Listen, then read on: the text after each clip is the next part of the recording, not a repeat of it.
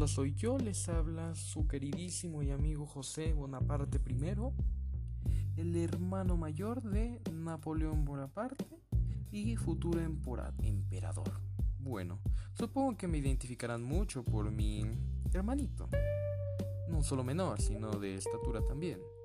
Bueno, creo que sería mejor iniciar en donde nací, creo que supondrán, no sé su nivel de intelectualidad, pero bueno, yo nací en Córcega el 7 de enero de 1768, siendo hijo de Carlo Bonaparte y María Leticia Ramiro y hermano de Napoleón, claramente.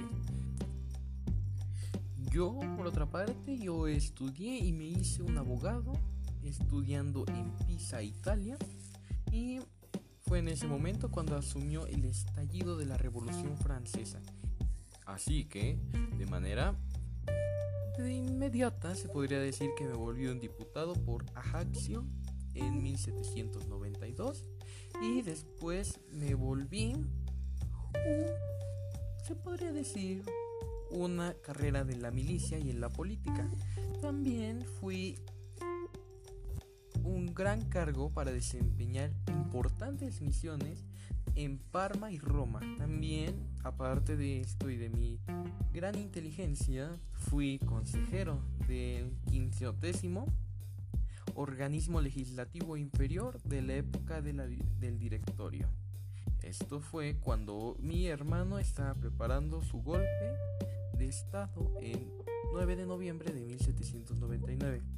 Fui un gran diplomático firmando tratados con Estados Unidos, Australia, Gran Bretaña y el Vaticano.